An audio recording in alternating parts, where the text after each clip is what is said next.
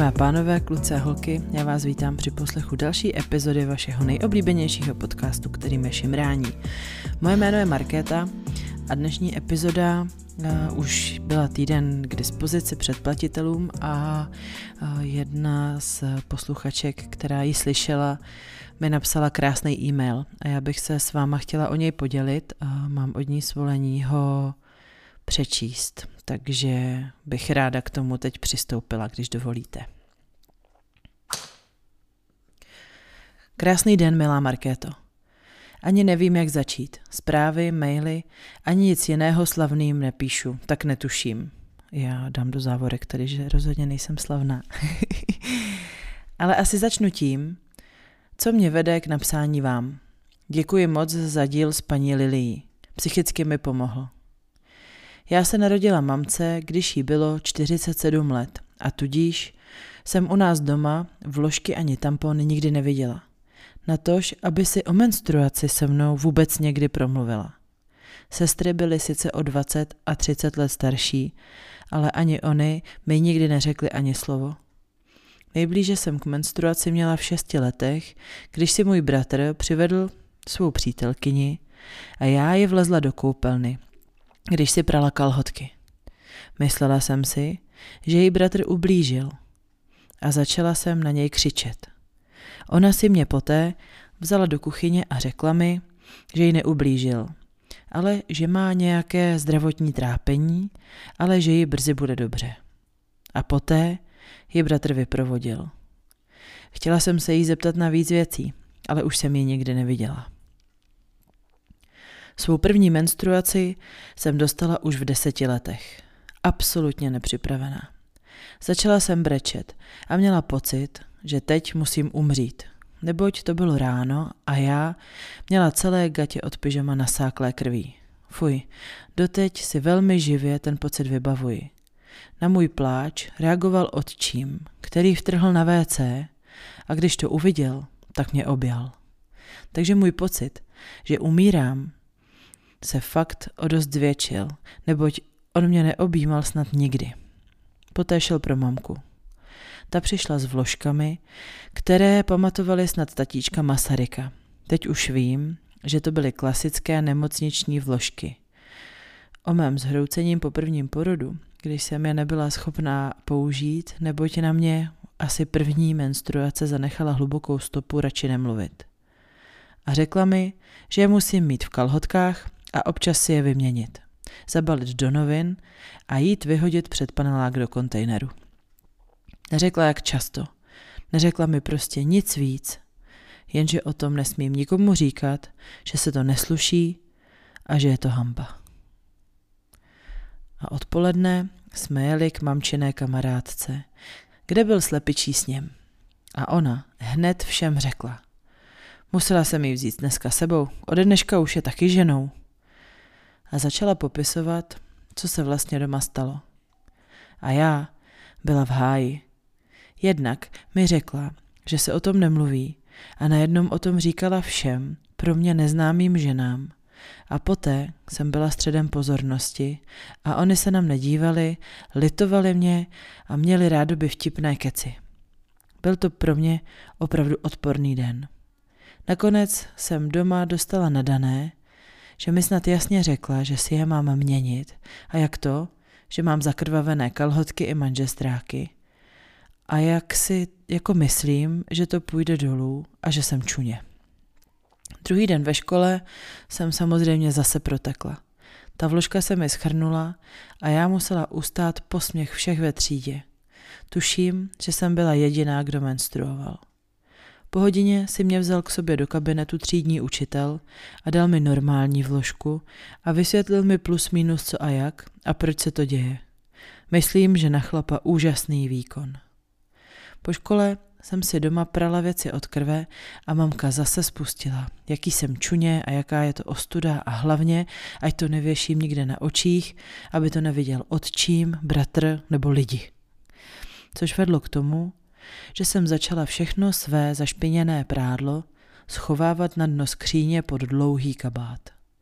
Načež jednou, když jsem byla na táboře, tak se mi rozhodla mamka vytřídit oblečení. Když, přije, když jsem přijela domů, dostala jsem slušnou mlatu. Takže jsem začala kalhotky vyhazovat a kalhoty, sukně, mikiny. Vzala jsem si je kolem pasu, aby nebylo vidět, když jsem náhodou protekla. Si prala tajně u kamarádky a nechávala je tam i schnout. Což vedlo k tomu, že si mě jednou její mamka odchytila a konečně mi pořádně vysvětlila vše a seznámila mě s tampony. Jen pro upřesnění. Měla jsem ponětí, že existují a i, že existují i jiné vložky než ty lodní pádla, co mi dávala mamka doma. Ale dostávala jsem od ní jen 20 korun na tyto věci na měsíc. Za to jste to prostě nekoupili. A já poprvé necítila stud ani hambu. Opravdu si se mnou moc hezky popovídala. A nakonec jsem s ní šla do obchodu a koupila mi několik druhů tamponů, ať vyzkouším, které mi sednou, plus mi koupila i olvejsky, ať můžu doplnit na dvojitou ochranu. Měla jsem opravdu velmi silnou menstruaci na začátku. Takže jsem si domů přinesla zásobu na tři měsíce a hned problém, kdy bratr, o 16 let starší, žaloval mamce a tato se mnou řešila formou citového vydírání. Ale od té doby relativní klid, do doby, než jsme jeli na dovolenou do chaty v Jeseníkách. Stalo se mi první noc nehoda a zašpenila jsem prostěradlo. Hned jaká je to ostuda a dala mi facku, když jsem řekla, že se to stává i dospělým ženám a mně je teprve jedenáct let. Donutila mě jít za správcem objektu s tím špinavým prostěradlem, všemu říct a poprosit o nové. Byla jsem z toho tak strašně nervózní, že jsem se za chatkou pozvracela. Naštěstí pán byl úplně v pohodě a bez zbytečné pozornosti mi dal nové a k tomu bonbon jsem měl u televize. Na této dovolené jsem se poprvé zamilovala do kluka o málo staršího z vedlejší chatky a čas trávila s ním a jeho rodiči. Chtěli mě vzít sebou na koupaliště, tak jsme se šli zeptat, jestli můžu. A mamka před všemi řekla, že nemůžu. Že mám ony věci, jediný způsob, jak nazývala menstruaci, když už se o ní muselo mluvit. A krvácím jak kráva po porážce – tak jsem jí řekla, že mám tampon a že je to v klidu. Ale asi si umíte představit, že mě ten kluk už nechtěl. Menstruaci jsem za něco nehanlivého, ne špatného, ne stoudne, studuhodného začala brát až na internátu na střední. Jenže tam tomu všichni říkali krámy. A tak jsem začala taky a zůstalo mi to, bez jakéhokoliv špatného podtextu. Taky teď používám menstruační kalíšek. Jako, a jako vás, i mě fascinuje jeho obsah. Je to vlastně až kouzelné. Jsem maminka tří synů a mluvím s nimi otevřeně o menstruaci od malička. Ví, že jednou měsíčně krvácí velké holky, ví i proč a nemám problém na cokoliv otevřeně odpovědět. Muž s tím má dost problémy, ale jsou to jeho problémy. Jednou, když měl nejstarší syn tři roky, tak jsem protekla a prala si své kalhotky a kraťasy. Sušák jsme měli společný venku před bytovkou a tak jsem tam šla s ním prádlo pověsit. Na chodbě jsme potkali takový trošku vlezlý sousedy a sousedka hned, že kam jsme se to vydali. Než jsem, stihla, než jsem se stihla jen nadechnout, tak syn prohlásil – Maminka krvácí, takže tento měsíc nebude mít miminko. Tak prala a teď jdeme věšet. Naschledanou. Sousedi se už nikdy na nic neptali. Moc se omlouvám za takto dlouhý mail a že jsem to na vás takto vychrlila, ale asi to potřebovalo ven. Díky moc za to, že jste se rozhodla pro nás točit podcasty. Jste úžasná. Uhu. A moc se omlouvám, že jsem musela na čas zrušit předplatné. Jsem teď v dost špatné životní situaci a musela jsem omezit zbytné výdaje na nulu. Ale až na tom budu líp, bude předplatné šimrání první věc, kterou obnovím. Ještě jednou moc děkuji. Krásný den. Já taky strašně moc děkuji a přeju krásný den všem, kdo, kdo prožili něco takového v dětství. Je mi to moc líto. Já jsem to naštěstí měla líp ale eh, s tímhle s tím příběhem úplně jsem uf, mega soucítila a, eh, a nejradši bych tu maminku plácla, ale tak asi to prostě sama neuměla líp, tak Berte to jenom takový start a inspiraci pro dnešní epizodu, kterou si užijte a všechno podstatné až po ní. U mikrofonu Šimrání už vítám Lili Kousnout Ždínovou. Úžasný, jo. to řekl perfektně. Oh, stres jako blázen, tak se podařilo, mám velkou radost. Um, jako vždycky, jestli ji představíme dotazníkem, který nezná, takže to bude zajímavý. Uh, Lilie, prosím nejdřív nějaký své sociodemografický údaje, záleží na tobě, jaký si vybereš. Sociodemografické? Jo. Zajímá nás, jak je tvůj stav, počet dětí, lokalita a tak. Aktuálně bydlím v Praze, když většinu života jsem žila v Anglii, mi 35 let, mám tři děti, nejstaršímu synu je 12, jsem rozvedená a dnes už znovu tedy vdaná. Co ještě? Mám čtyři super. bratry, jsem nejstarší z pěti sourozenců. To je super. To úplně stačí. A teď to začne být zajímavější. Tvé poprvé ve vztahu nebo nějaká náhodička? A ve vztahu, v hodně dlouhodobém vztahu. Uh-huh. Kolik ti bylo? No, jedno, jednomu z nás bylo, jo, mně bylo 18. Uh-huh. Dobře. A jemu nebylo pod 15. Ne, ne, ne, ne, já jsem se právě říkala, že to bylo kolem narozenin a furt si pletu, jestli jemu nebo mně bylo 18 a podle mě mě bylo 18 a jemu 19. Uh-huh, uh-huh. Tak to je super, to jste si počkali. Chlupy, ano nebo ne? No jako, že bych se všude holila, no to fakt ne, sorry, na to nemám ani čas, ani to nepovažuji ze zdravotních důvodů jako úplně nejlepší. Dobře, a u mužů? No, tam mi to přijde úplně zbytečný. Dobře. Menstruační sex. Super. Dobře. Ale takhle, musí oba chtít, což je jako hodně individuální. Tady pozor, uh-huh. fakt, jako pro některé je to úplně no-go, s velkou úctou vždycky k tělu, k rytmu, k bolesti. Jo, já osobně většinou super. Jo, proto se ptám, aby hmm. se od tohle tabu otevíralo a zaznívalo, že i muži, i ženy jsou pro. Častokrát. No já doufám. Ne vždycky. Tak, no, no. Co je pro tebe nevěra? Uf, no, nevěra je porušení dohody. Úplně jednoduše. Různí lidi mají různé dohody, nevěra je lež, nevěra je porušení dohody. Mhm, dobře, dobře. Uh, jak říkáš pohlavním orgánům? No záleží, s kým se bavím. Mhm, dobře, tak když se bavíš s partnerem? Ježišmarja. Já se jako, že je jako jiné prostředí, když se bavíme v rámci že nějakých jako porodnických, aktivistických věcí, potom s dětma, že člověk se nějak baví. Ty já nevím. Tak může říct všechny. Já budu za to jenom ráda. My prostě za prvé mě baví i zjišťovat to, že někteří lidé vlastně jim neříkají, vůbec vlastně neoslovují a jako v té konverzaci to tam není. Mm. A pak mě zajímá, jestli o nich mluví třeba v interakci s partnerem a jak. No, tak podle mě takhle, OK. Takže s partnerem si myslím, že bych volila slova třeba péro nebo penis. U sebe, nevím, to nevím, to nevím, jako asi většinou se bavíme jako víc vodě, přátelé. um, tak určitě jako vagína, vulva, že, což jsou anatomicky trošku odlišné oblasti, mm-hmm. ale tak o ty slova mi přijdou ok. Potom je tady jako obrovské množství slov s vulgárním a s prostým nádechem. To mě jako hodně mrzí, že vlastně my ty pro ty pohlavní orgány moc nemáme ty hezký slova, anebo naopak ty slova jako hodně dětinský, že? Uh-huh. Tak jako samozřejmě jako ženské přirození pochvá, že to by se dalo jako použít ještě v rámci třeba toho povídání v tom porodnictví. U dětí, u dětí, no, pipinka, fifinka, že to jsou takový ty, um, no a potom asi asi penis normálně u kluku, jako mm-hmm. asi bez no, bez nějakých přezdívek. Moje další otázka je právě, jak se tomu říkal, když se byla malá, protože to jsou taky velký perly, co se pak dozvídám.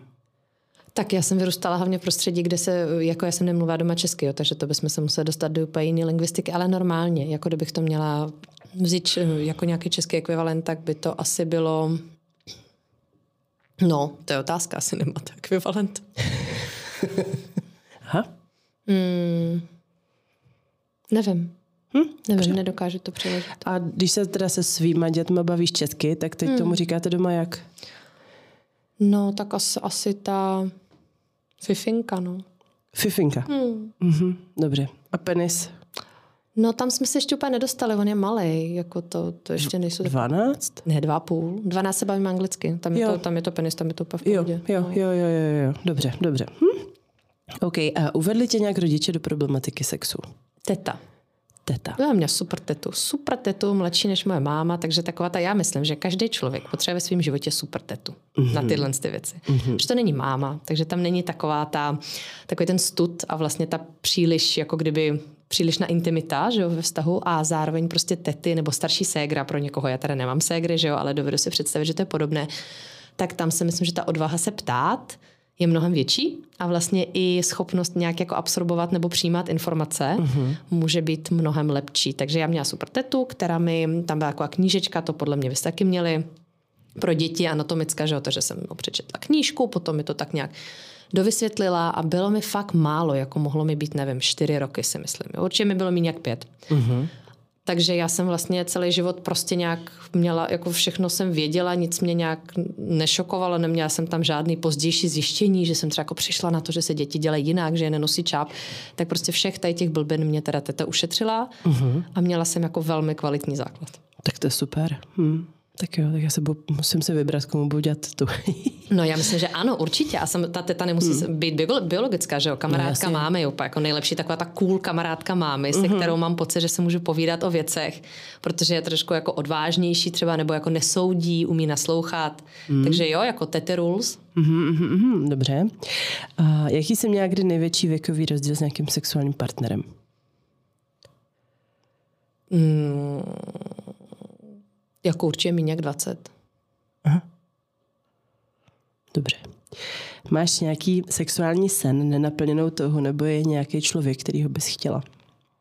Tak to se určitě v životě furt proměňuje. Podle mě to je jako součástí toho být naživu, že, že člověk má nějaký sny, nějaký touhy, nějaký jako momentální vzplanutí, takže jako určitě jo. Jo. Hmm. Ale jako zároveň já jsem se těch spoustu věcí naplnila, zkusila, něco jako třeba odpovídalo představě, něco ne, jo, takže vlastně mám spíš jako ve zvyku uh, si to zkusit, než o tom snít. Uh-huh, uh-huh, uh-huh. A zároveň už víš, co je dobrý, už prostě si našla si svoji cestu. Jo, jo, jo, taky jako mám pocit, že vím, co mám ráda. Ale jako neříkám, že mě ještě třeba něco nepřekvapí. To člověk furt doufá, že, že něco ještě uh-huh, uh-huh, pozná. Uh-huh. Já myslím, že v tomhle, v této oblasti se můžeme jako poznávat a vzdělávat celý život, že to je takové velké kouzlo celého toho tématu. No to rozhodně. Uh, zažila jsi sex ve více lidech? No, úplně tak, jak asi ta otázka, eh, to, to co ta otázka asi předpokládá, tak ne. Dobře, můžeš si jako říct, jak, jak chceš. Jo? Já, já pak mám doplňující otázku, kolik jich bylo.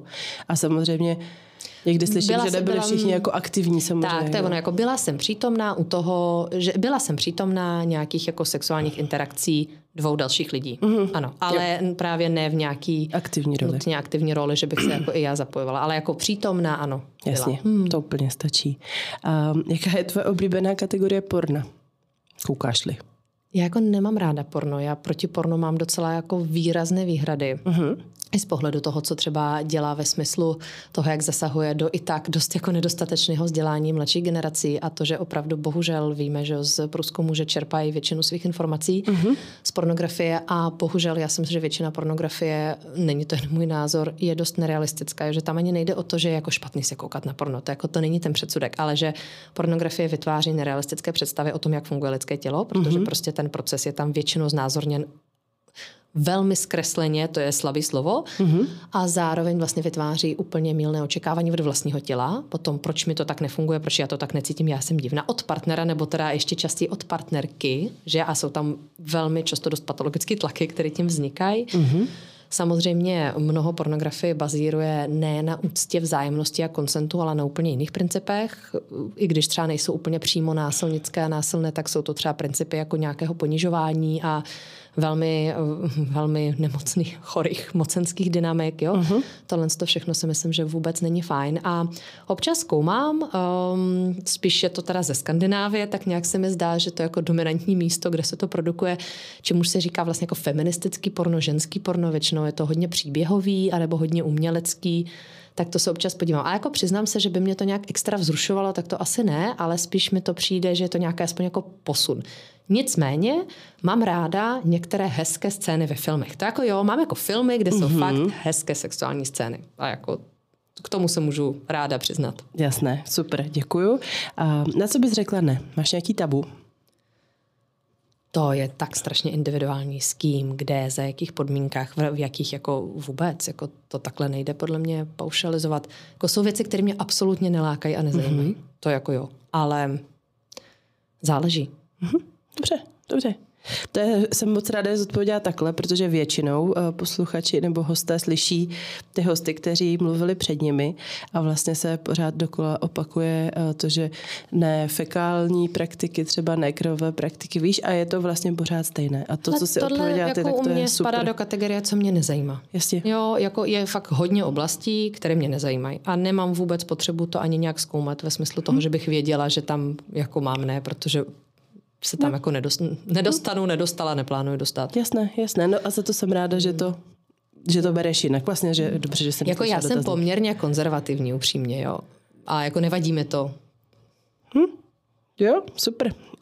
Um, jaký, tady to je otázka, kde jsou vlastně dvě otázky. Co si, jako, jaký je tvůj nejdivočejší nebo nejsilnější erotický zážitek, anebo nejneobvyklejší místo, kde jsi prostě měla nějakou interakci? Hmm. No.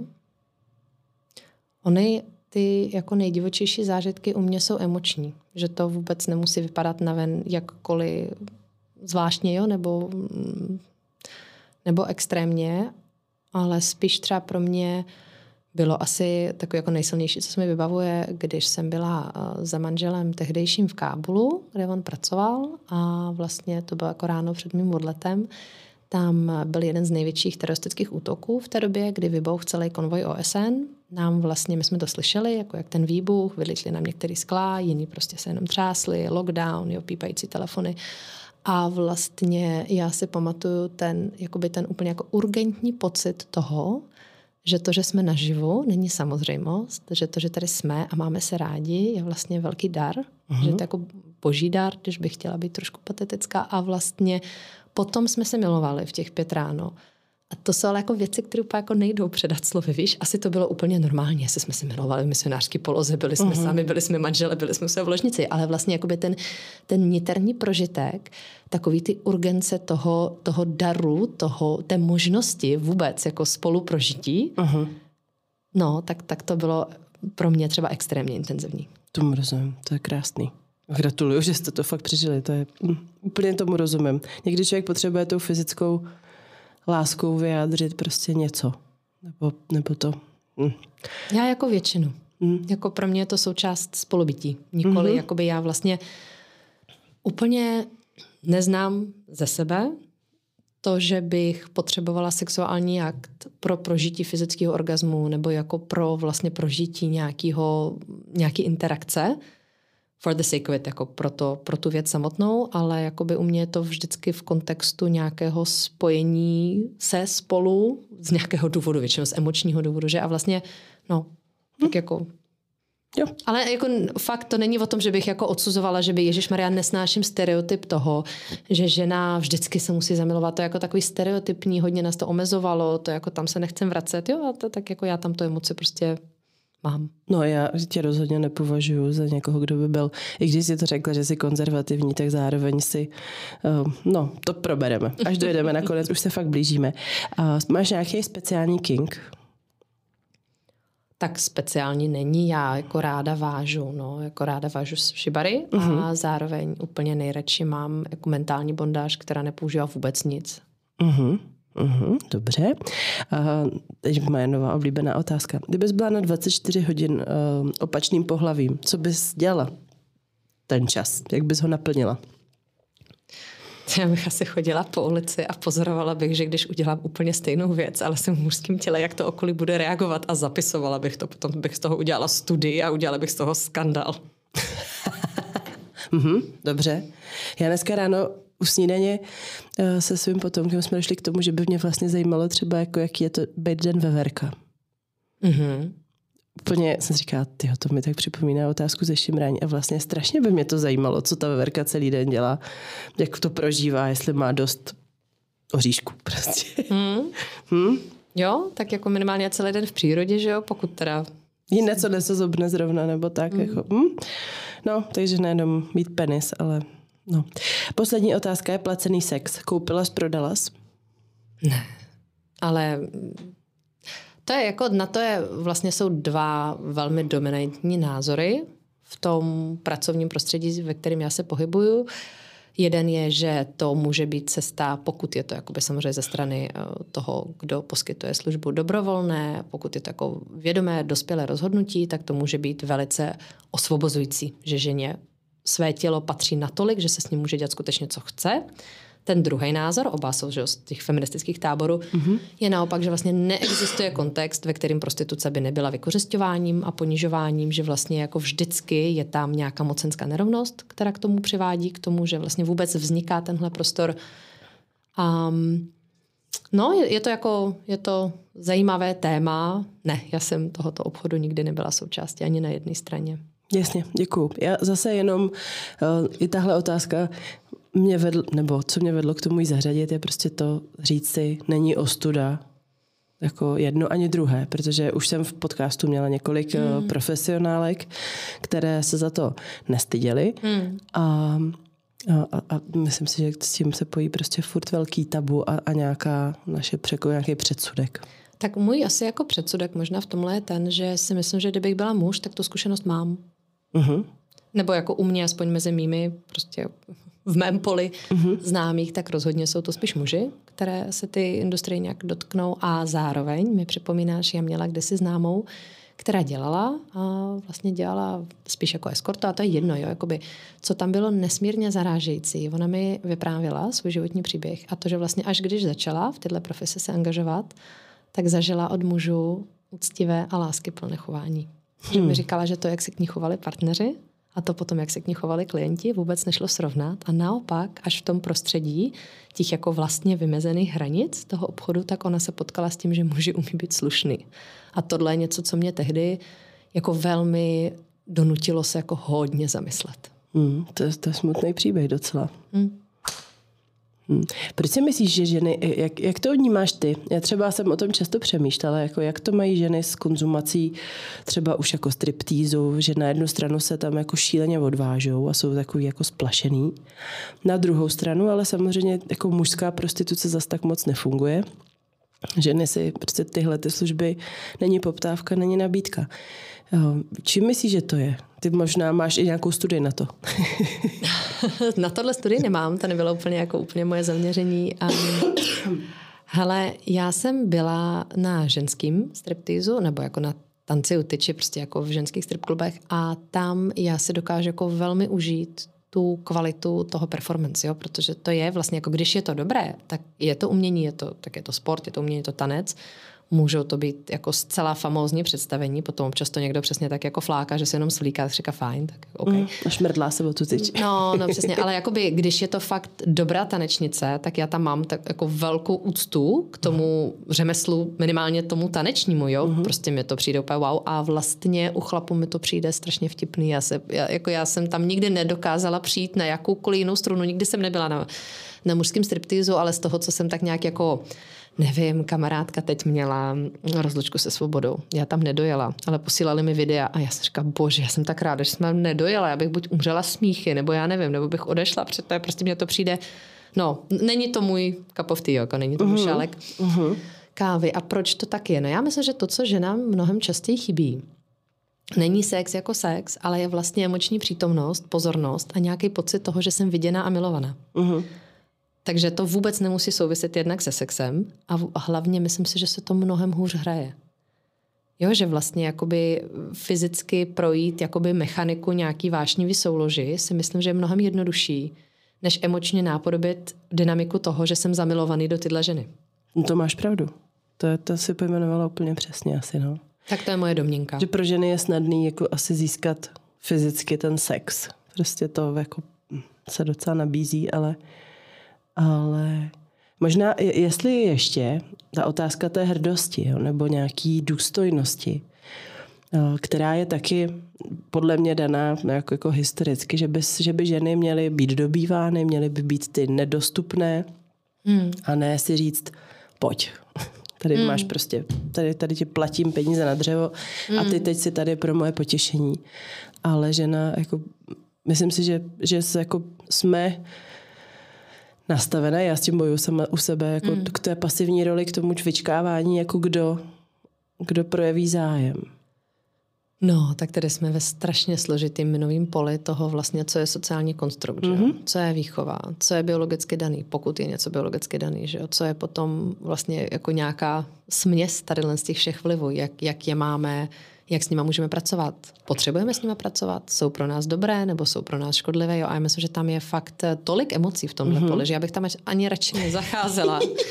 Kor v této době, já osobně si myslím, že nějaký biologický základ tam bude ve smyslu toho, že je tam nějaká predispozice, ale je to velmi jako je to průměr, že jo? To, to, že existuje nějaký dominující průměr, vůbec neznamená, že tam nejsou samozřejmě jako úplně jiný nastavení mm-hmm. v obou tělech, v, ve všech možných kombinacích potom samozřejmě našich, jako našeho prožívání, naší identity. Zároveň určitě, ano, v té společnosti je strašně stereotypů, které jsou omezující a škodlivé na obou stranách, nejenom u žen, samozřejmě u mužů počínají tím, že jako cítit pro muže emoce, že je projevem slabosti, to je za mě toxický jako svině, možná ještě horší jo, než mnoho těch ženských omezení. Mm-hmm. Toxický pro všechny, nejenom pro toho muže a pro možnost fungování kvalitního vztahu. A vlastně Chtělo by to, no, chtělo by to trošku pročistit, ale myslím si, že kdybychom to očistili, kdybychom udělali jako úplně neutrální prostředí, tak pořád nějaká dynamika se tam zachová. Akorát možná nebude dána tolik tou výchovou a stereotypem, ale nebude vždycky podmíněna pouze tou biologií. Víš, jakože nebude to o tom, že každý muž se bude chovat nějak a každá žena nějak, mm-hmm. ale prostě, že nás to nás to vždycky jako, mm, takhle, nás to vždycky. Myslím si, že je potřeba, aby v tom páru byla dynamika toho, že je tam nějaká jako kdyby odlišnost té, v tom nastavení a v těch preferencích, aby to fungovalo. Uh-huh. Jo? Ale není to definováno, kdo se narodil do jakého těla, i když skrz ty těla máme nějaký dominantnější predispozice, třeba k, nějakému, k nějakým preferencím možná. Jo, to už je otázka na ty věci. Jasně. A, a, no, a to už je potom to zavání genderem. No, já... přesně ne, já vůbec právě, jako jak říkám, je to jako velice hmm, emotivní hmm, debata, hmm, tak hmm. jako říkám svůj názor a myslím si, že ano, je to jako vlastně kombinace mnoha, mnoha vrstev, hmm. různých nánosů, mýtů, stereotypů, strachu, jo, ne, nevím, traumatu a tak dále, při minový pole. Je to tak, je to tak. Já jsem chtěla si s tebou povídat dneska o menstruaci, tak k tomu se dostáváme skoro, no, tak ve třetině, ve třetině dnešního uh, šimrání a, a to proto, že vím, že ty si o něm jako přednášela, jsem viděla nějakou tvůj, nějak, nějaký tvé vystoupení na tohleto téma a, a, a nutilo mě to hodně moc k zamyšlení vlastně nad tím, že sakra je to tak, jako všichni máme teda jako skoro všichni. A, a, a, a ty, co ji nemají, tak ty vlastně jako ví, že to existuje, ale třeba o tom ví strašně zoufale málo. A přitom to ovlivňuje tolik věcí a je tolik jako zásadní. A moc se mi to líbilo, že vlastně to, co pro mě jako pro ženu všechno bylo notoricky jako jasné a známé a zřetelné, tak ale nikdy mě nenapadlo o tom mluvit nahlas, někomu to jako vyprávět, říkat to a moc se mi líbilo, že ty jsi to udělala. Uh, jaký, pamat, nevím, jestli to pamatuješ, ale jestli jako, co, co ty vnímáš, že je největší jako tabuk ohledně menstruace a co se prostě neví a s čím se ty setkáváš? No, tak já jsem v roce 2012 dala dohromady knihu Ženské příběhy, kde vlastně celá první kapitola je zasvěcena právě příběhům kolem menstruace. Mm-hmm. Jsou takové jako necenzurované příběhy, spousta žen tam psalo pod pseudonymem, někdo si jakoby nechal svoje jméno a tak. A ono se to mění v průběhu času, jo, takže tehdy, před těma jako více jak 10 let, 15 lety, když jsem dělala ty rozhovory a tak, tak určitě jsem se potkávala i s tím, že vyloženě Nevěděla jsem, co se mi děje, akorát jsem začala krvácet, bála jsem se, že umírám. A třeba rok jsem takhle chodila s tím, že jsem cyklicky krvácela. Myslela jsem si, že asi mám rakovinu. Třeba, jo, protože vlastně ta holčička nedostala žádný informace. Žádný. Začala krvácet dřív než kamarádky, takže neměla tam ani ten společenský kontext, že by to třeba v té škole. Uh-huh. Nulová, že jo, výchova, ve smyslu nějaký jako nějakého reprodukčního zdraví a to mi přijde jako fakt tragické, jako opravdu tragické. A tyhle příběhy já jsem slyšela osobně, jo, to jako není nějaký mm-hmm. mýtus prostě z, z dokumentárních filmů. Potom samozřejmě uh, tam byly příběhy a jsou stále teda i dneska nějakého takového předávaného generačního studu, jakože Ježíš, no tak hlavně to neříkej tátovi. Tady máš vložky a běž, hlavně s tím běž někam, jo, hlavně to schovej, hlavně to, to nesmí nikdo vidět. Jo? Takže to vlastně jakoby ten pocit toho, že je to nějaká hamba, že mm. to mhm. něco, co se má schovat, hlavně schovat. Mm. To je tam jako jeden další proud. A potom určitě je, no ty moje chudinka, no tak už to máš taky, prostě bude to hrozně bolet, to je milý, to, to je příšerný, strašný krámy, že vlastně celá ta retorika je kolem toho, že jsou to krámy, že mm-hmm. to mhm. vlastně jako strašné. Tak to, to tam je stále, s tím se jakoby potkávám. A potom určitě i taková, no i taková ta záležitost, že aha, takže to budeš mít to PMS a budeš nesnesitelná, hysterická, a vlastně jako, degrad, jakoby dehonestace nějakého ženského upřímného projevu, potažmo emo, jako emočního uh-huh. uh, projevu, ve smyslu, ha, máš zase krámy. No, uh-huh. Že vlastně se jako zneužívá proti té ženě tím, že, tím, že je teda jako cyklická, takže vlastně jako uh-huh. to, co ona říká, není důležité, protože to je jenom ta hysterická. Hej. A vlastně poslední určitě je ten sex při menstruaci, který jsi již zmínila, že to myslím, že je stále dost dominantní, že prostě při menstruaci se nesmí dělat sex a jako já se velmi ráda často jako ptám proč, protože mě to fakt zajímá. Jako chápu, že když ženu bolí menstruace, tak jako poslední na co myslí je sex. I když někteří říkají, kdo do toho třeba jdou i s tou bolestí nebo kdo je tomu náchylný, že třeba orgasmus hodně pomáhá. Mm-hmm. Nemám tu zkušenost, nemůžu říct, ale slyšela jsem to tolikrát, že myslím, že něco pravdy na tom bude ale mnohem častěji než kvůli bolesti je to kvůli takovému přesně pocitu nějaké jako špíny nebo nepatřičnosti. A to si myslím, že je škoda. Uh-huh, uh-huh. Často asi zaznívá taky to, že, že je ta žena víc zranitelná, že tam jako má nějakou otevřenou tkáň, řekněme, nevím. Jako pokud myslíš vyloženě jako strach z rizika infekce, to jsem upřímně zase tak často neslýchávala. Jako dovedu mm. si to představit, mm. že určitě, tak asi jako v těhotenství, že se taky tohle řeší, že je zranitelná, mm. křehká, že by mhm. se mohlo něco stát, ale myslím si, že je tam spíš opravdu ten pocit toho, že je tam ta krev, jakože fuj. To jo, tak jsou lidi, kterým krev vadí, a pamatuju si příběh jednoho muže, kterému vadila jako ta žele, železitá vůně. Hmm, tak to musí mít jako hodně slušnou menstruaci, když cítil vůni. Jak víš, jako, že ty krve není tolik, to je další vlastně. Jasně, každá žena to zase má trošku hmm. jinak, nějaký průměr, ale není to o tom, že se s ní vylejí jako kýble krve, že to by ani úplně nešlo dost dobře mm-hmm. přežít každý měsíc, takže ono i třeba menstruační kalíšek je hodně zajímavá pomůcka dnešní doby. I proto, že najednou ta žena zjistí, že ty krvi je vlastně docela málo. Hmm. Protože ono i ta vložka vytváří často třeba dojem, jak je zakrvácená furt, že? Že ty krve je strašně moc. Mm-hmm. No, ale jako vložka je vlastně masa mnoha vrstev, které ano. tam jsou, hygienický že materiál.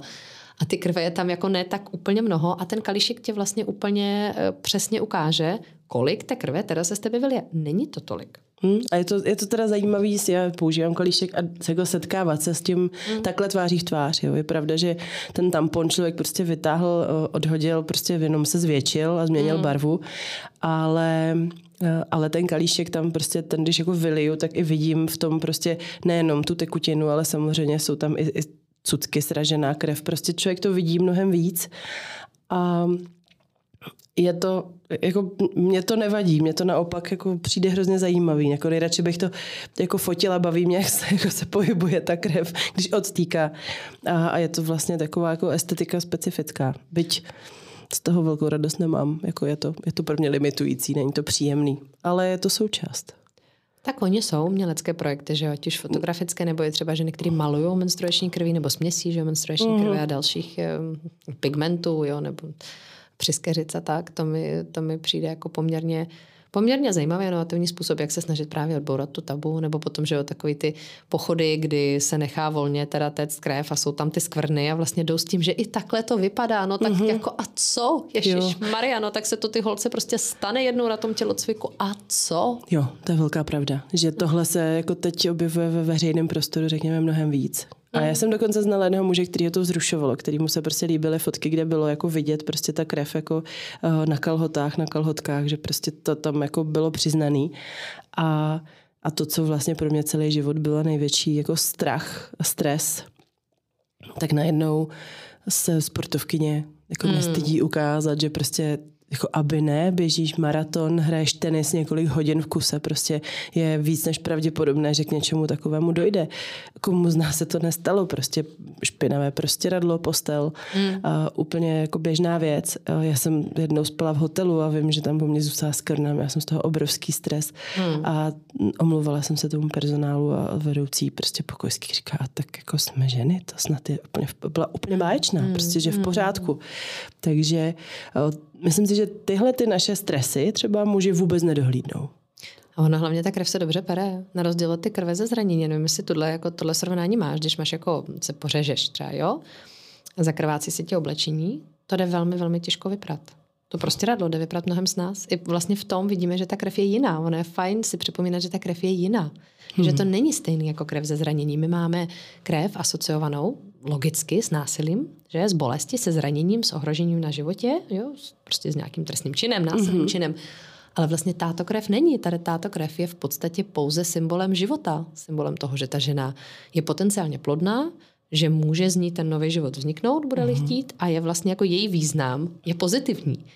Akorát my ho furt mícháme, mícháme ty jako ty dvě roviny významu i s tou krví, kterou jsme teda zvykli. A to je taky zajímavé v těch filmech, že? Jak prostě válka, nevím, scéna, tady bojou vikingové, krev stříká úplně všude, nikomu to uh-huh. nevadí, že? Uh-huh, ano. No ale ta skvrna po ty menstruaci, bože můj, že skandál, to je úplně nelogické. No.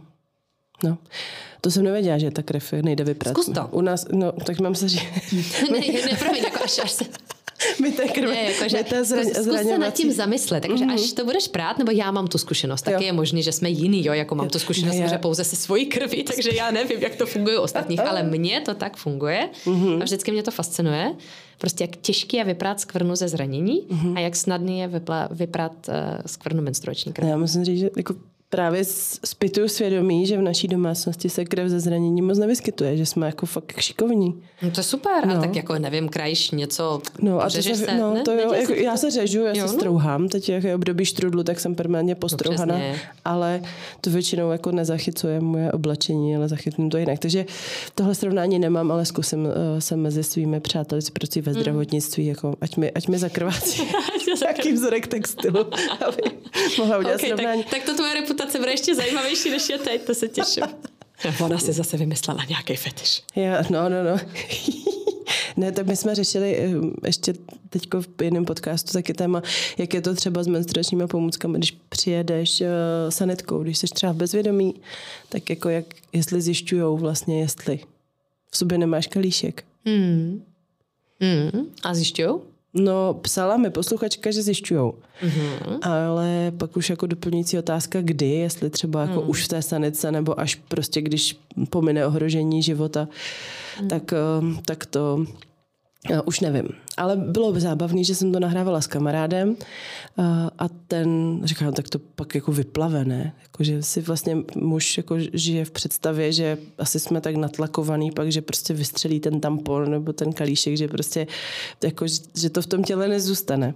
Mě teda mnohem víc ještě baví představa, to podobné jako to, um, podobného ranku, ale na druhou stranu, že ten kalíšek se v ženě ztratí.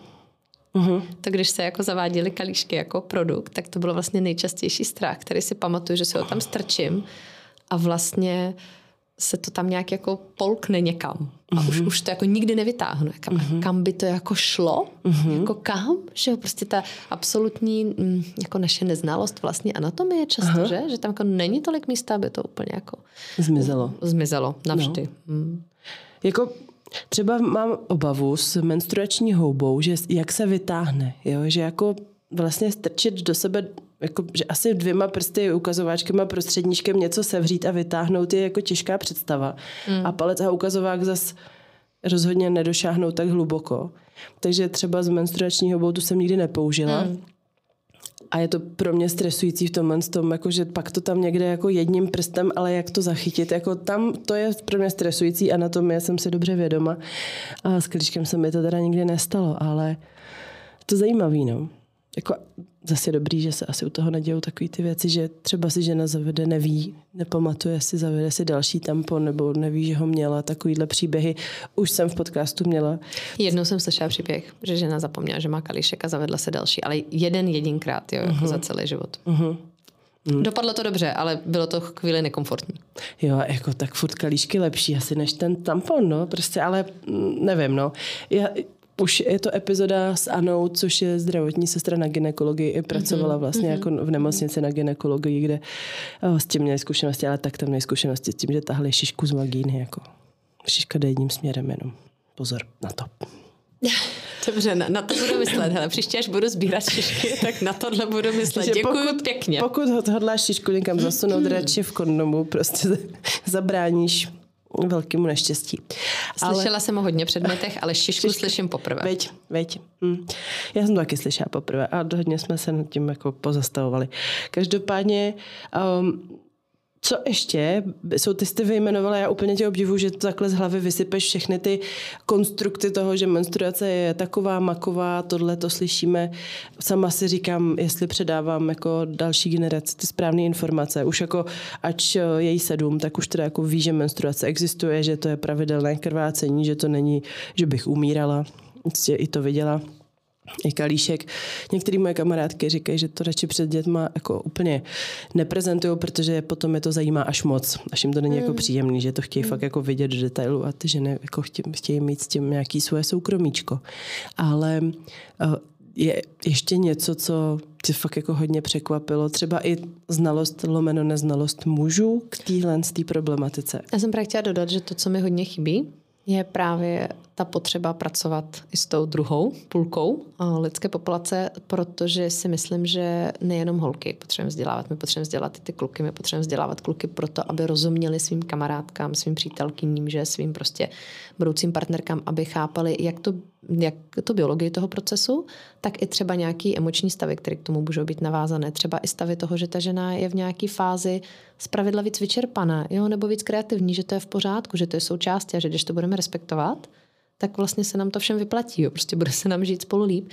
A taky si myslím, a to je pro mě třeba nesmírně dojemný příběh, teď jsem nedávno četla, jako úplně vlastně random, jo, ale ve školním autobuse posílá mi to kamarádka z Ameriky, že jako holka, že jo, ze školy zakrvacený šortky a teď, když vstávala, tak i ten kluk vedle podal svoji mikinu a říká, tak si to vem, ať můžeš v klidu dojít domů. A říká, ne, dobrý, dobrý, ne, ne, ne, já mám doma sestry, já to chápu. A pro mě je tohle třeba jako ultra dojemný. Takhle za mě se chová jako chlap spojenec uh-huh. v mhm, tomhle. Uh-huh. Jo, a to má samozřejmě milion podob, jak tohle může vypadat. Zároveň já bych říkala, Ježiš, ale jako my potřebujeme spravit ten svět, ne jako učit kluky, aby dávali tu mikinu, ale učit všechny, že není potřeba to zakrývat mikinu, jo. Ale to je krok, který bude trvat dalších 10, 50, 150 let, já nevím. Uh-huh. A do, ty, do té chvíle ale potřebujeme tady ty kluky, jo. No. Ty malí i ty velký, aby to chápali, aby tomu rozuměli a aby vlastně byli na straně ty ženy, aby taky tam neměli to fuj, ale to, že jako je to součástí biologie, no tak jako... Hmm. Hmm. Je to jako vlastně potenciál toho, že tady bude ta další generace, to asi všichni chceme, aspoň teda v nějaký jako míře, která bude únosná pro planetu, ale dejme tomu. To určitě. A ty nějak řídíš svůj kalendář s ohledem na fáze cyklu? Beru to v potaz. Jako nejsem v tom nějak úplně to vůbec, to ani nemám, já nemám k tomu úplně šanci asi to podřizovat. Ale jako vím, třeba, že si řeknu, že vím, že budu jako víc protivná, takže je fajn tam jako nedávat nějaké ultra důležité věci, kde budu muset jednat s hodně lidma. Uh-huh. Jo, nebo já prostě mám fázi, kdy mi jako nepříjemný hodně mluvit. A nebo je mi nepříjemný hodně lidí. Uh-huh. A snažím se to trošku respektovat, no, protože bych byla akorát protivná a to by, to by vůbec nepomohlo. Uh-huh. Tak to je skvělý. A takže to víš dopředu, prostě máš jako nějaký přehled o, o té situaci. Já vím, že um, jsem, jako, byla jsem velice ambiciozní, nikdy jsem to nedotáhla. Koupila jsem si takový ten jako lunární ne, menstruační kalendář, kde se mělo vyplňovat opravdu jako nálada v celý měsíc, jako několik měsíců a pak vysledovat ty trendy mm. a poznat sebe. Mm. No, to je přesně něco na mě. Já když dostanu nějaký tyhle ty diáře, co si mám mm. vyplňovat, zaznamenat si něco, tak já skončím na té první stránce, kde napíšu mé jméno. Já to úplně chápu, zároveň si myslím, že to je dobrá investice, mm-hmm. jako tohle udělat, zmapovat samu sebe, protože co považuji za dost nešťastné, um, tady třeba v těmi 10-15 lety to, že žena je cyklická, že má v průměru, v, že v průběhu cyklu nějaké změny, třeba i ty emoční, nejenom ty hormonální, tak to byl velký objev. Jo? To se asi taky pamatuje, že vyšla kniha třeba Cyklická žena, mm-hmm. Červený měsíc, jo? byla to mm-hmm. jako revoluce v tom, že jako pojďme teda přiznat, že menstruace, že jako je tady cyklus, že žena je cyklická a to je skvělý.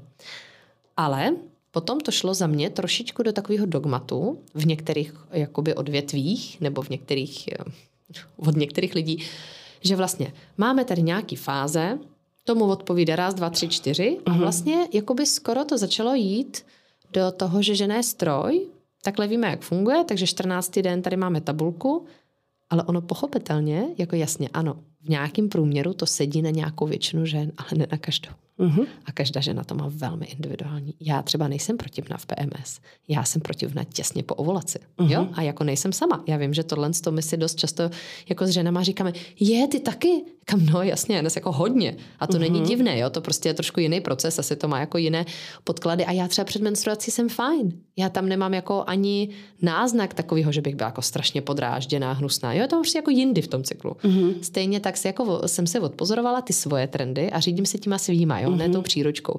Protože myslím si, že jakákoliv dobře míněná příručka ve chvíli, kdy se z ní stane rigidní dogma, někomu ublíží. Jasně. No a to platí za mě úplně plošně a tady taky. Takže zmapovat sebe určitě je dobrý. Já mám apku, Mm-hmm. Takže eh, většinou vím, kde jsem v cyklu, nejsem úplně mimo, ale když jsem úplně mimo, tak to mám v apce. Mm, to já většinou přijde tušení, říkám si, a začínám být nějaká divná, Aha. tak uh, si říkám, co pak asi bude příští týden. Mm. a je to tak většinou. Jo, jo, že, já to taky docela dobře cítím, jako třeba den předem říká, a OK, super. No. no, tak já to mám ten týden, kdy si říkám, potřebuju něco, co vysvětlí všechny tyhle věci. A to je většinou to, že se podívám na kalendáře a tím se to vysvětlí. Jo, tak to já vím úplně přesně, kde mám ten den dva po ovulaci. Mm. Jo, to jako vím. Mm.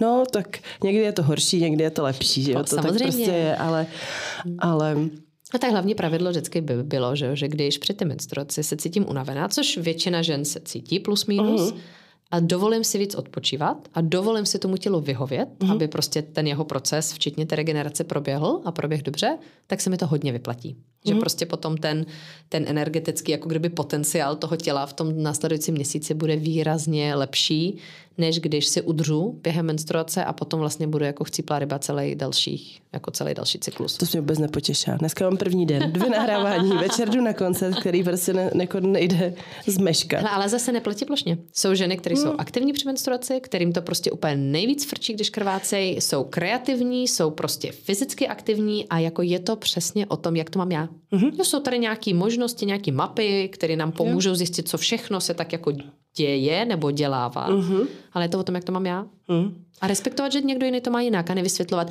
Je, ty seš teď v této fázi čarodějky, tak jako tohle a jo, ježiš. Jak to je? To je čarodějka, baba, ty, ty, tenhle ten já úplně, já, já, já úplně neumím to kolečko. No. Jo, je tam jako dívka, dívka Milenka, asi je to baba a čarodějnice, ne? No, no. ne, ne. Dí, ne. Dívka, matka, stařena a čarodějka. Podle mě je jeden. Uh-huh. Dívka, milenka, matka, stařena nebo uh-huh. čarodějka je druhý. Uh-huh. Víš, jakože i ty jména uh-huh. se trošku liší. Uh-huh. No, potom je takový ten, jako podle produktivity, že jo, to zase má jako jiný názvy. Uh-huh. Hmm. Hmm, tak jako jde to určitě namalovat mnoha způsoby. A jako ty mapy jsou užitečné. Ty mapy jsou vlastně za mě takové jako potenciál toho, co všechno bych v sobě mohla jo. najít, jo. protože často nevím a řeknu si, ty jo, no vlastně tohle taky znám, aha, no, a to je normální jo. a takhle se to jmenuje a proto se to děje. Jo. To jsou jako dobré věci, jenom se toho nedržet rigidně. No, ne, určitě mám jako manický fáze, kdy prostě bych rozjela 20 tisíc věcí najednou, že jo, všechno je skvělý mm. a všechno hrozně chci a pak samozřejmě přichází ta fáze, všechno je na prd, nic mi nejde. No. Jde to pomaleji, nikdo to vlastně nechce. Já jsem se úplně zbláznila. A Já jsem se zjistila, že mám úzkost a odvahu. Uh-huh. Hodně, jakoby, mm, hodně spojenou s No tak to je přesný asi. No. Že já mám vlastně půlku, tak nějak jako po té menstruaci, že až k ty ovulaci, kde se cítím hodně odvážná, kde mě baví provokovat, baví mě dělat skandály, mm-hmm. baví mě dělat problémy, vyloží mě to jako naplňuje, přijde mi to jako skvělý nápad. Jo. Hm? No akorát potom se to jako posune, že většinou začnou přicházet třeba nějaké konsekvence, a nebo ještě ani ne konsekvence, ale strach z jo. toho, že by mohly přijít nějaké konsekvence. mm-hmm. A mám hroznou úzkost, chci se někam zahrabat prostě jako kilometr pod zem a říkám si, bože, proč jsem to udělala, už budu mlčet, já už budu jenom mlčet, tyjo, já už si vezmu ten nejvíc konzervativní šaty, tyjo. Jo. A radši jako zůstanu v lese. A jak jsem to o sobě zjistila, mm-hmm. tak mě to třeba hodně, hodně pomohlo. Jo, tohle už jsem zjistila dávno a vlastně vždycky, když potom mám takovou jako tu, tu provokativní náladu, tak si říkám pozor, to jsou hormony, nemusíš se brát tak vážně, jo, tak udělej půlku toho, co vlastně mm-hmm. jako máš teď v plánu, hodit za granáty třeba mm-hmm. do veřejného prostoru. A potom naopak v té úzkosti si říkám, to jsou jenom hormony, to je v pohodě, prostě vím, že za deset dní se to přepne, takže jako zas taky jako nebrat se, ne nebrat se vážně, člověk by se měl jako brát vážně, ale zase jako, ale jo, jako ne, nebrat to tak vážně, prostě vědět, že to pomine, že to má nějaký podklad v těch, jako, v těch mm. hormonách, v ty biochemii, no a jakože je to v pohodě. Mm, to je velká pravda. Nedělat z toho psycho. Mm-hmm, mm-hmm, mm-hmm. A jsou nějaký eh, souvislosti napadají tě, který, eh, nebo příběhy, který jako lidi nedohlídnou? Ale myslím, že málo kdo se zamýšlí nad tím, že třeba sex při menstruaci zakazuje nebo nějakým způsobem výrazně, výrazně, že nedoporučuje. De- de- dehonestuje nebo demonizuje mnoho náboženství mm-hmm. a mhm. jakoby kulturních konstruktů. Mm-hmm. Ale že vlastně to má často velmi jednoduchý důvod. Protože je potřeba, aby lidi souložili během ovulace, proto aby bylo co nejvíc dětí. Mm-hmm. Protože vlastně historicky většinou ten jakýkoliv režim měl maximální zájem na to, aby měl co nejvíc budoucích občanů, takže je prostě potřeba maximalizovat jako manželskou soulož na počet mm-hmm. potomků. Mm-hmm tak jako je logické, že potom jako nutíš lidi souložit tam, kde z toho budou ty potomci. Co když budou souložit jenom při menstruaci, budou si jim to líbit a budou mít dítě jenom jednou za pět let? Uh-huh. No, prostě nehodí. Uh-huh. Tak jako tohle je třeba taková jako vtipná věc, nad kterou je velmi jednoduché se zamyslet, že? že ono to vlastně je dost, eh, no dost simple. Dost strategické rozhodnutí. No. a, a takový ty domečky pro menstruující ženy, že jo, taky. No jasně, jasně. Tak tam, tam to je otázka, že tam jako jeden proud to bere jako, že ta žena je ctěná v tom, že nemusí pracovat, vlastně jako je vyčleněna z těch každodenní, z té každodenní rutiny, aby mohla odpočívat, nebo dokonce, aby třeba mohla jako jít do nějakých jako napojení na předky, modliteb, nevím, jo, vlastně meditace, tomu můžeme říkat, že vlastně jako je považovaná za víc eh, náchylná k tomu být jako dobrá médium nebo mm-hmm. šamanka, že vlastně jako je ctěn její potenciál propojení se s jinými světy, dejme tomu, v tomhle období a proto je sama, aby na to měla prostor, aby na to měla jakoby čas. To je ten pozitivní výklad. Mm-hmm. A, ne, a nebo teda jako ten méně spirituální, že prostě víme, že potřebuje odpočívat, takže může odpočívat, my si ji postaráme tady o domácnost a o děti, my zbytek žen a ona má teď svůj čas. To je vlastně taky hezký. No samozřejmě ta nehezká část, ta je taky velmi, velmi reálná, tu jako mm. my nemůžeme vygumovat je to, že je to špinový a vošklivý, že ta žena je demonická, že naopak je napojená, jo, zase v tom jako nějakým spiritualistickým pojetí na nižší světy, na demonické světy, takže ji musíme vyhnat co nejdál, aby hlavně teda nebyla v kontaktu s těma živýma, s těma jako normálníma. No a nebo je to, že je to prostě fuj, takže to jako zastrčíme a ona je tam sama a je tam zima a vlastně jako není o ní dobře postaráno a nemůže se vrátit. Je to jako nucená izolace, prostě jako třídení, což se dělá ve vězení, že jo, za trest. Takže vlastně má to a myslím si, že oboje je pravda. Jo, hmm. že všechno tohle se odehrávalo, mělo to různé podoby, tudíž já nepovažuji tuhle menstruační izolaci ani a ani za jako strašnou věc, ani za tu jako úžasnou historickou, jako, jak to říct, jako pohádku, jo, ke který se chcem vrátit. Myslím, že je tam prostě oboje. Mm, mm, A je jako na nás, jestli s tou tradicí chceme jít nějak dál, jak ji budeme implementovat v dnešní době, která je taky trošku jiná, že jo, rychlejší a tak dále. A jestli si z toho chceme něco vzít, jako já myslím, že to, že na chvíli si ode mě někdo převezme některé ty každodenní ženské práce, je docela fajn model a že si to můžeme trošičku jako takhle prostřídat. Já myslím, že obecně my jako že nemůžeme si dost pomáhat v tom, když začneme víc um, víc se združovat v nějakým jako komunitním, dejme tomu, komunitním síťování, tak aby jsme si víc pomáhali třeba s dětma. Jo? Já si myslím, že je úplně šílené, že my si myslíme dnes, že žena se vrátí z porodnice, má mimino její prostě muž téměř okamžitě začne zpátky chodit do práce a ona je s tím miminem sama. Mm. Od rána do večera, než on přijde, tak občas vyleze do kavárny, tam ji někdo vynadá, že kojí a prostě občas za ní teda někdo přijde a ťuťu ňuňu mimino a ona jako je ještě unavenější, protože jí mezi tím vařila oběd, že? Teď to trošku přeháním, ale nepřeháním moc. No, nepřeháníš to, no. A vlastně, a že ona by se z tohohle měla nezbláznit. A potom jsou všichni strašně překvapení, že mám jako problém s poporodní depresí. No. Ale my, když se podíváme i trošičku dozadu, to nemusíme chodit do nějaké jako brutálně staré historie, tak tohle, tohle jako novodobý experiment, to tak nikdy nebývalo. Samozřejmě, že kolem té ženy, že jo, kolem porodu, šesti nedělí a tak dále se kolem ní různými způsoby, jo, ať už jako prakticky, rituálně, ale jako scházeli si, ať už jenom ty rodinný příslušníky, že jo, taky lidi žili blízko sebe, a nebo i ta komunita, ve které byla by jí pomohli, protože dneska jsem to já, prostě za dva roky to budeš ty a když ty mi pomůžeš teď, já tě pomůžu to, tak my vlastně obě budeme silnější, zdravější, jo, budeme mít ty děti jako lépe, o nich bude postaráno, tak to mi třeba přijde jako něco, co dneska se jako znovu začíná dít, uh-huh. začínáme si to uvědomovat, je to super, je to hodně důležité. Ta menstruace je samozřejmě takový jako slabý odvar proti šesti nedělí, to je. ale taky je to trochu stejný princip. Uh-huh. Tak jako můžeme se vlastně tak jako ulevovat, jo, dneska je tě blbě, tak tě pomůžu zítra je mi blbě, tak ty pomůžeš mě, to, to je stejně jak v nemoci, Ježíš Maria, tak tam by to taky mohlo fungovat, ne? Jo, to rozhodně jo. Tohle to podepisuju v plném rozsahu a ne vždycky fungují i ty rodiny. Samozřejmě znám opravdu mraky lidí, kteří prostě byli daleko od svých ro- hmm. předků, rodičů, sourozenců, jsou v jiných zemích často. Prostě jako ta doba je taková, je to tak. že jsou lidi vykořeněný. Ale my si můžeme ty sítě budovat. To nemusí být pokrevní příbuzný, že jo? To může být prostě jako blízký kamarádky, kamarádi, které se nějak jako spolu souzní a rozumějí si dobře a můžou si prostě tyhle ty věci otevřeně řešit, bavit se o nich a vytvářet si nějaké jako pravidla a struktury pro to, jak se lépe podporovat. A, a jako děje se to. Takže to je fajn. A vnímáš třeba rozdíl mezi tím, co, jak se to děje a neděje v Čechách a v Anglii, kde jsi dlouho žila? Hmm, no, to je zajímavá otázka. Tak určitě rozdílů vnímám mnoho. Opravdu mnoho. Tak jako první velký rozdíl je to, že prostě, když vezmeme skupinu jako od vyšší střední třídy určitě, ale jako i, i míň, když pracují oba rodiče, tak je úplně normální, běžný a samozřejmě, že mají oper.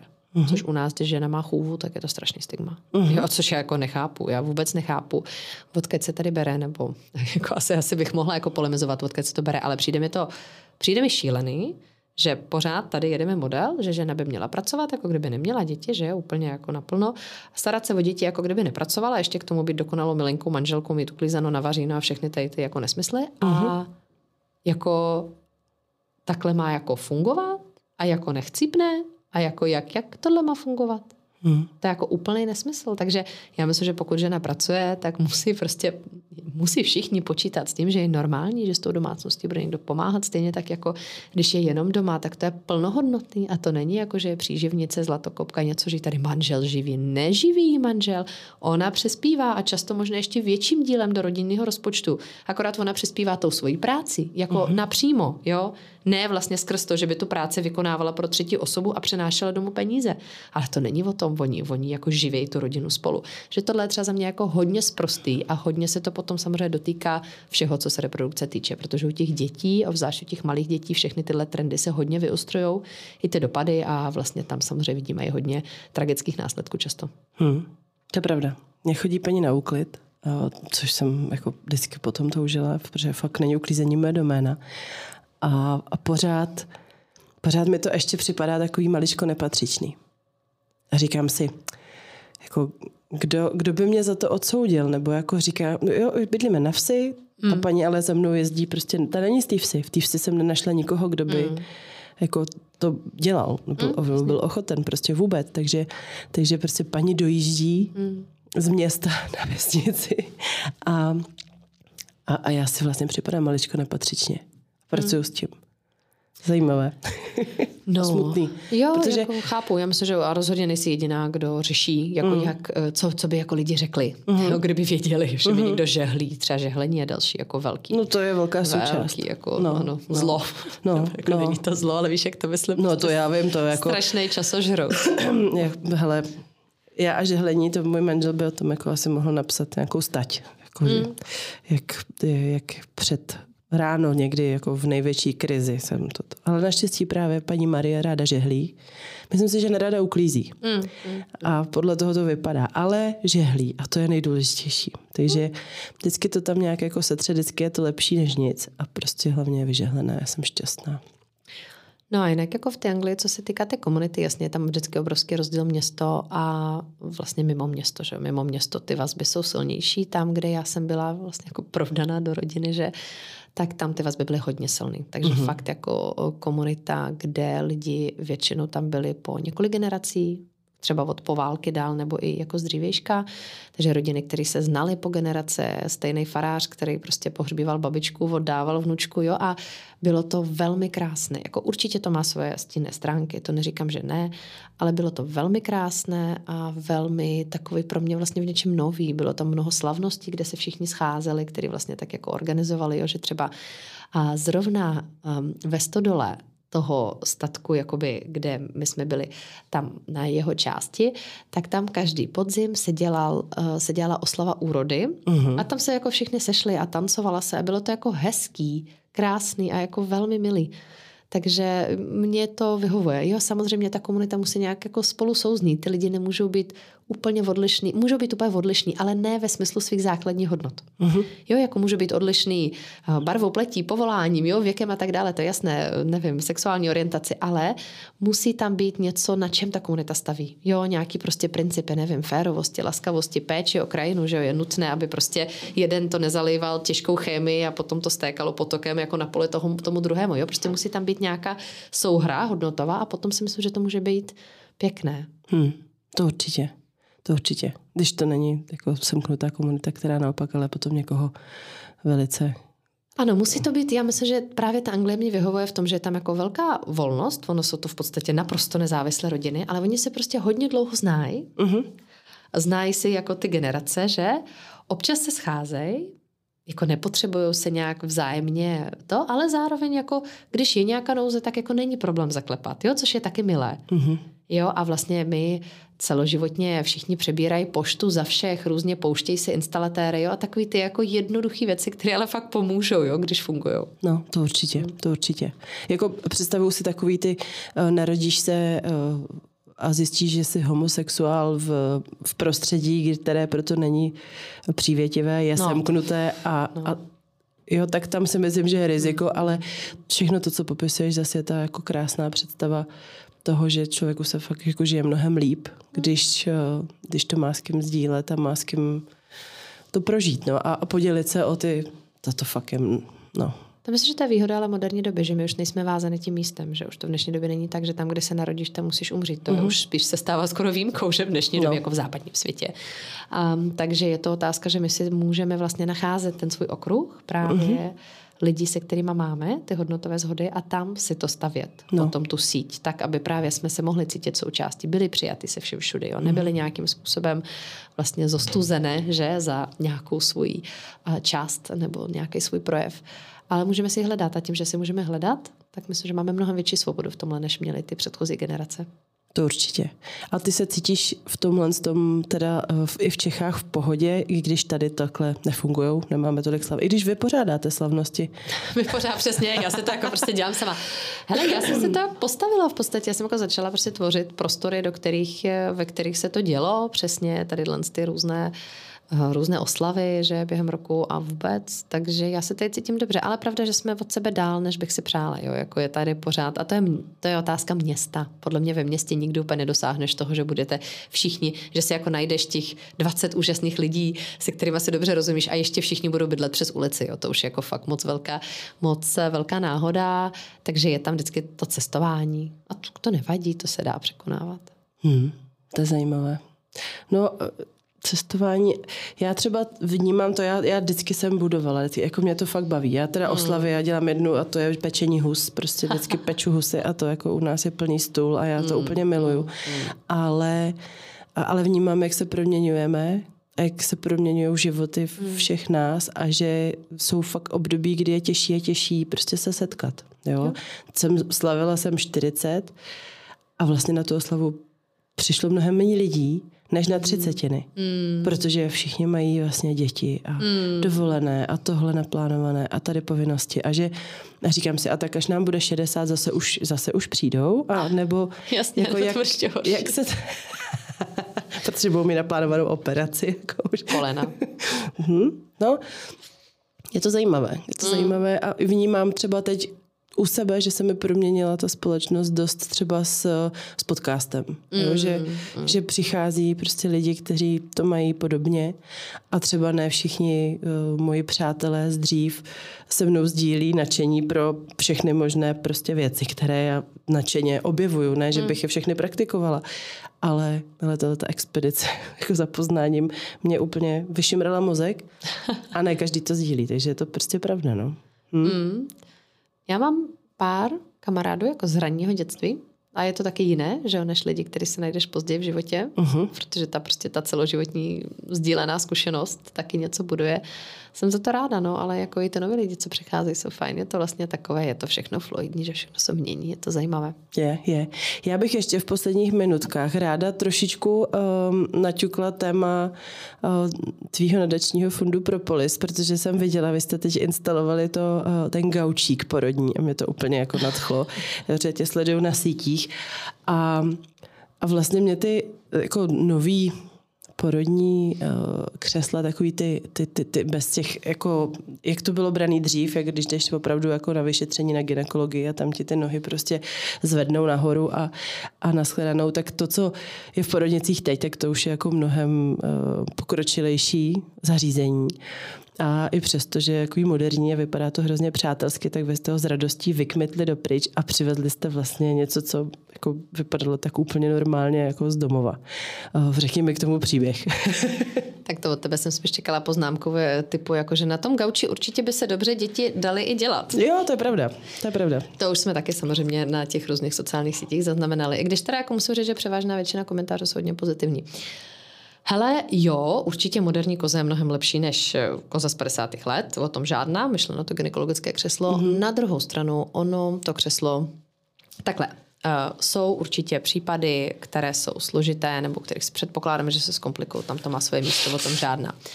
Uh, většina žen, bavíme se třeba o 80%, uh, mají na to, aby měli ten porod téměř absolutně fyziologický.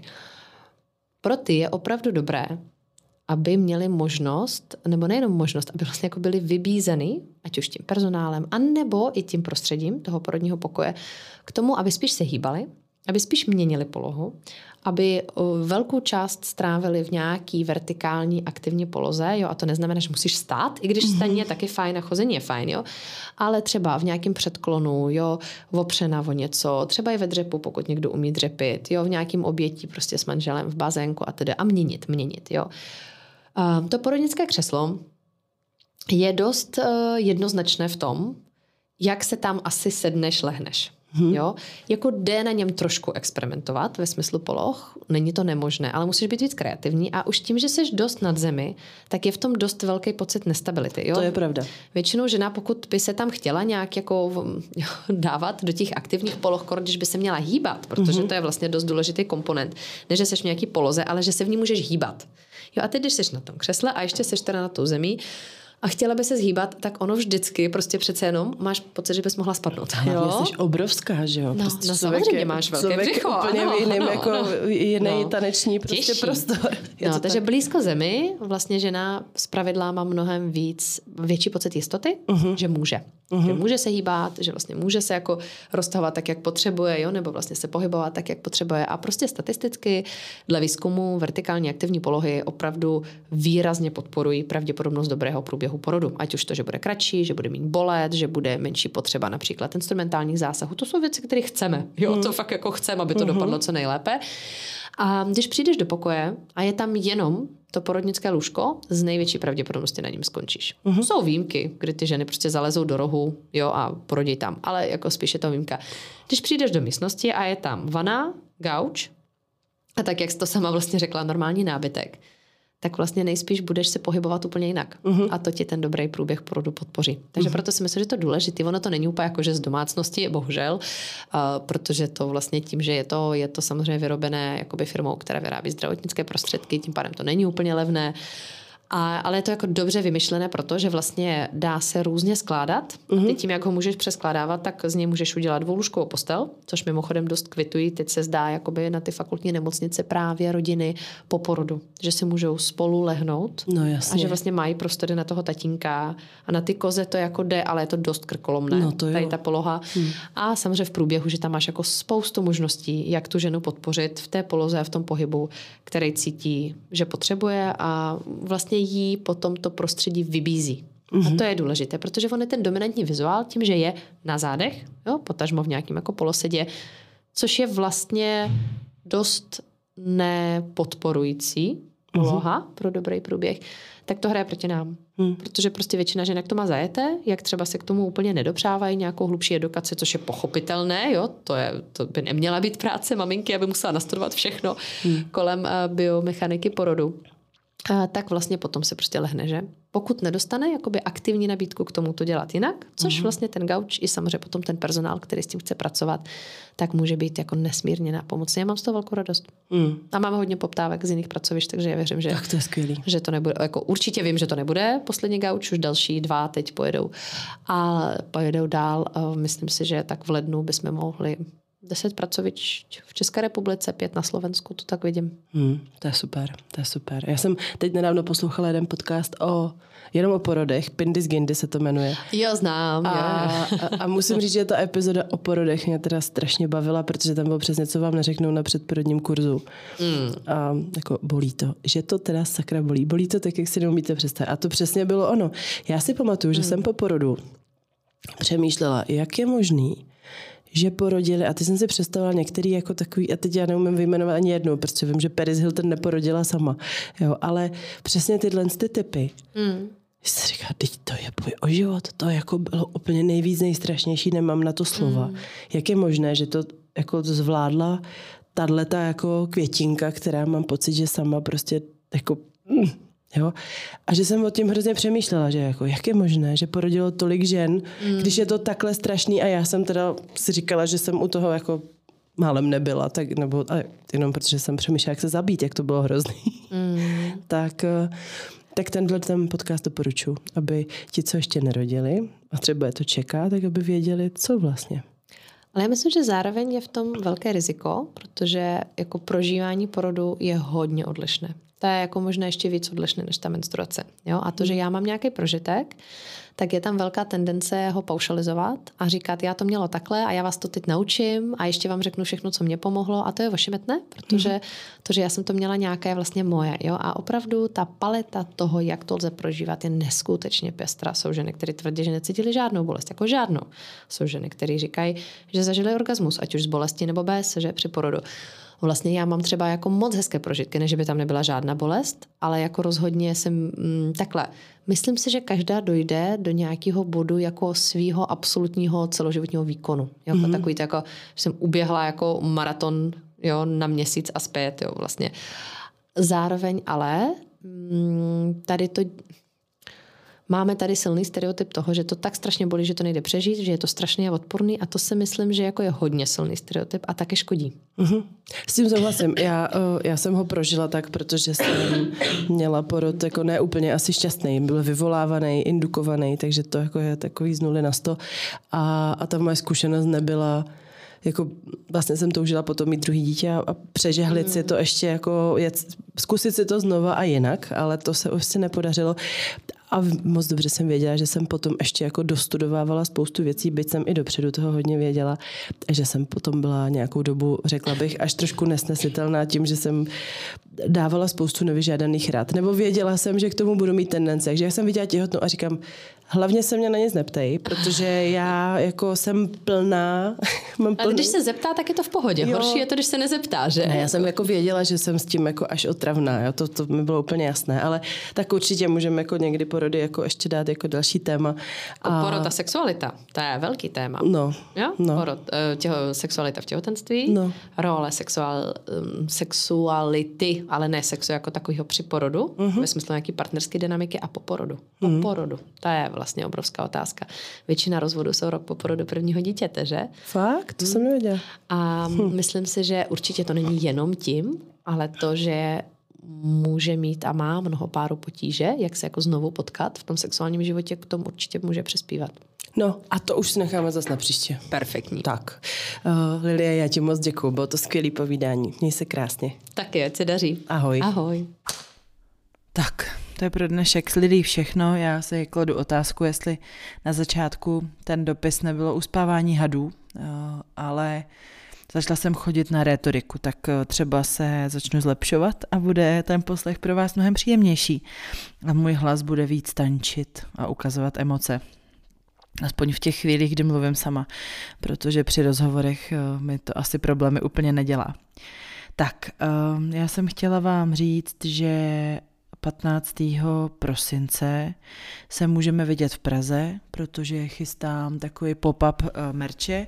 Měly by mi dorazit trička koncem tohohle toho týdne a tudíž eh, než spoléhat na zásilkovnu a na, na doručování a na e-shop, tak jsem vám chtěla dát možnost taky eh, se potkat a ty věci si prohlídnout a tak. Takže se můžeme potkat 15. v Jo Café v Praze. Já vám na, jako nadiktuju asi potom nějaký jako větší náležitosti, najdete to určitě na na, no, asi na Instagramu, na web se mi to úplně dávat nechce, je to YO Cafe, jo, Jo Cafe, ale s Y. Já tam budu, řekněme, od nějaké půl čtvrté a určitě tak třeba do půl osmé. Takže dejte vědět, eh, já budu ráda, když se tam zdržíte na nápoj, aby to nebylo jako, že tam z toho uděláme fakt obchod, to by ze mě asi pan majitel neměl radost úplně, ale já vám to ještě budu připomínat na sítích. Stejně tak vám eh, budu připomínat co? Budu vás informovat o tom, že se spustil e-shop. Vy to můžete sledovat, já určitě ho dám samozřejmě na web, a tam bude odkaz. A z webu to na něj povede, bude to na stránce shop.šimrání.cz a snad se nám podaří spustit během následujících dnů. Takže kdo máte Instagram, tak e, tam se to dozvíte nepochybně a kdo ho nemáte, tak se to dozvíte na webu a nebo se to dozvíte třeba příští týden. Jenomže příští týden nevíde epizoda, respektive já vám zase pustím e, ochutnávku. E, epizoda bude jenom bonusová a to s Terezou, kterou slyšelo hrozně moc z vás, možná někteří vícekrát, protože ta epizoda má úplně rekordní počet přehrání a tak jsem si řekla, že to s Terezou rozjedeme ještě jednou. Ona sama chtěla a měla připravený i poznámky a papírek, takže byla velká příprava. A ta Tereza, která má ráda figuríny, tak se rozpovídala ještě znova a dál tak se máte na co těšit. A zároveň bych chtěla ještě připomenout, já jsem si povedala, jak to vychází v kalendáři, že před tím uh, pop-up prodejem v Praze ve čtvrtek 14. budeme mít zase šimrání online live a tam přijde Neja. Takže koho z vás zaujala minulá epizoda a nebylo vás úplně málo, chodily mi krásné zprávy, ne je taky, tak uh, probereme ještě tu problematiku té komunikace a případně polyamorie s Nejou naživo. Tam můžete to, můžete to s ní probrat k ptáce a zažít si, zažít si tu komunikaci obousměrně, nejenom jednosměrně my k vám, ale můžete i vy k nám.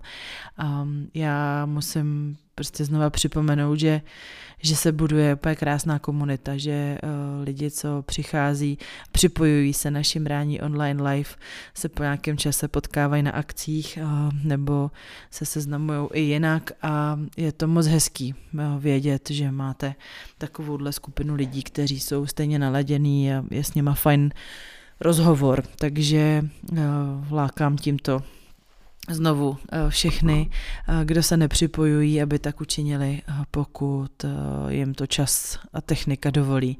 Je to 14.12. od 9 večer. Tak, to je asi všechno důležitý. Řekla jsem, řekla jsem e-shop, řekla jsem pop-up, řekla jsem šimrání online live.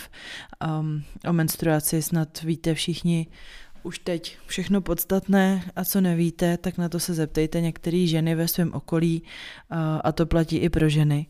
Není to ostuda, já jenom vím, že jsme asi nezmínili Eh, menstruační houbičku a to je škoda, ta by měla zaznít. A, ale já myslím, že jsme ji nezmínili i s Martinem ve Vrtichvostech, že jsme tam řešili, eh, co kontrolují lékaři, když přijmou někoho na urgentní příjem, třeba kdo není přivědomý, tak jestli kontrolují kontaktní čečky a nebo třeba obsah, obsah vaginy, tak uh, tak tady určitě mezi vámi bude hodně lidí, kteří uh, vědí a můžete mi napsat k tomu víc. Tam uh, na Vrtichvostech jsme dostali informaci od jedné posluchačky, za což moc děkujeme, ale ráda si ty obzory rozšířím víc. No a to je všechno. Já vám děkuji, že posloucháte, můžete šimrání dát hvězdičky ve vaší podcastové aplikaci, uděláme to velkou radost.